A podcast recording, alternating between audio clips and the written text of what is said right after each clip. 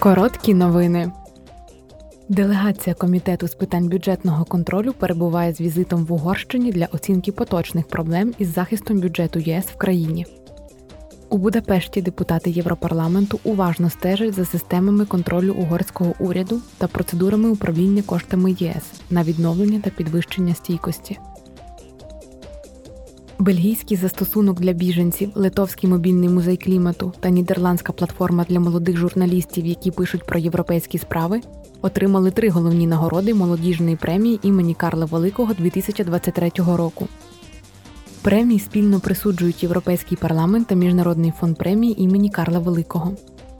Церемонія нагородження відбулася минулої п'ятниці в місті Аахен у Німеччині.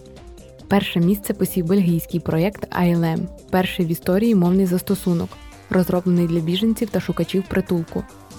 За допомогою мовних функцій застосунок допомагає подолати міжкультурні непорозуміння та усунути прогалини в знаннях між біженцями та приймаючими країнами.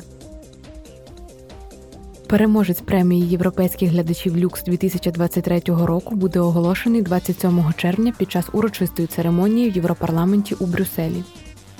На премію номіновані 5 фільмів, а переможця обиратимуть спільно депутати Європарламенту та громадськість. Остаточний результат буде складатися, враховуючи голоси євродепутатів та глядачів у співвідношенні 50 на 50.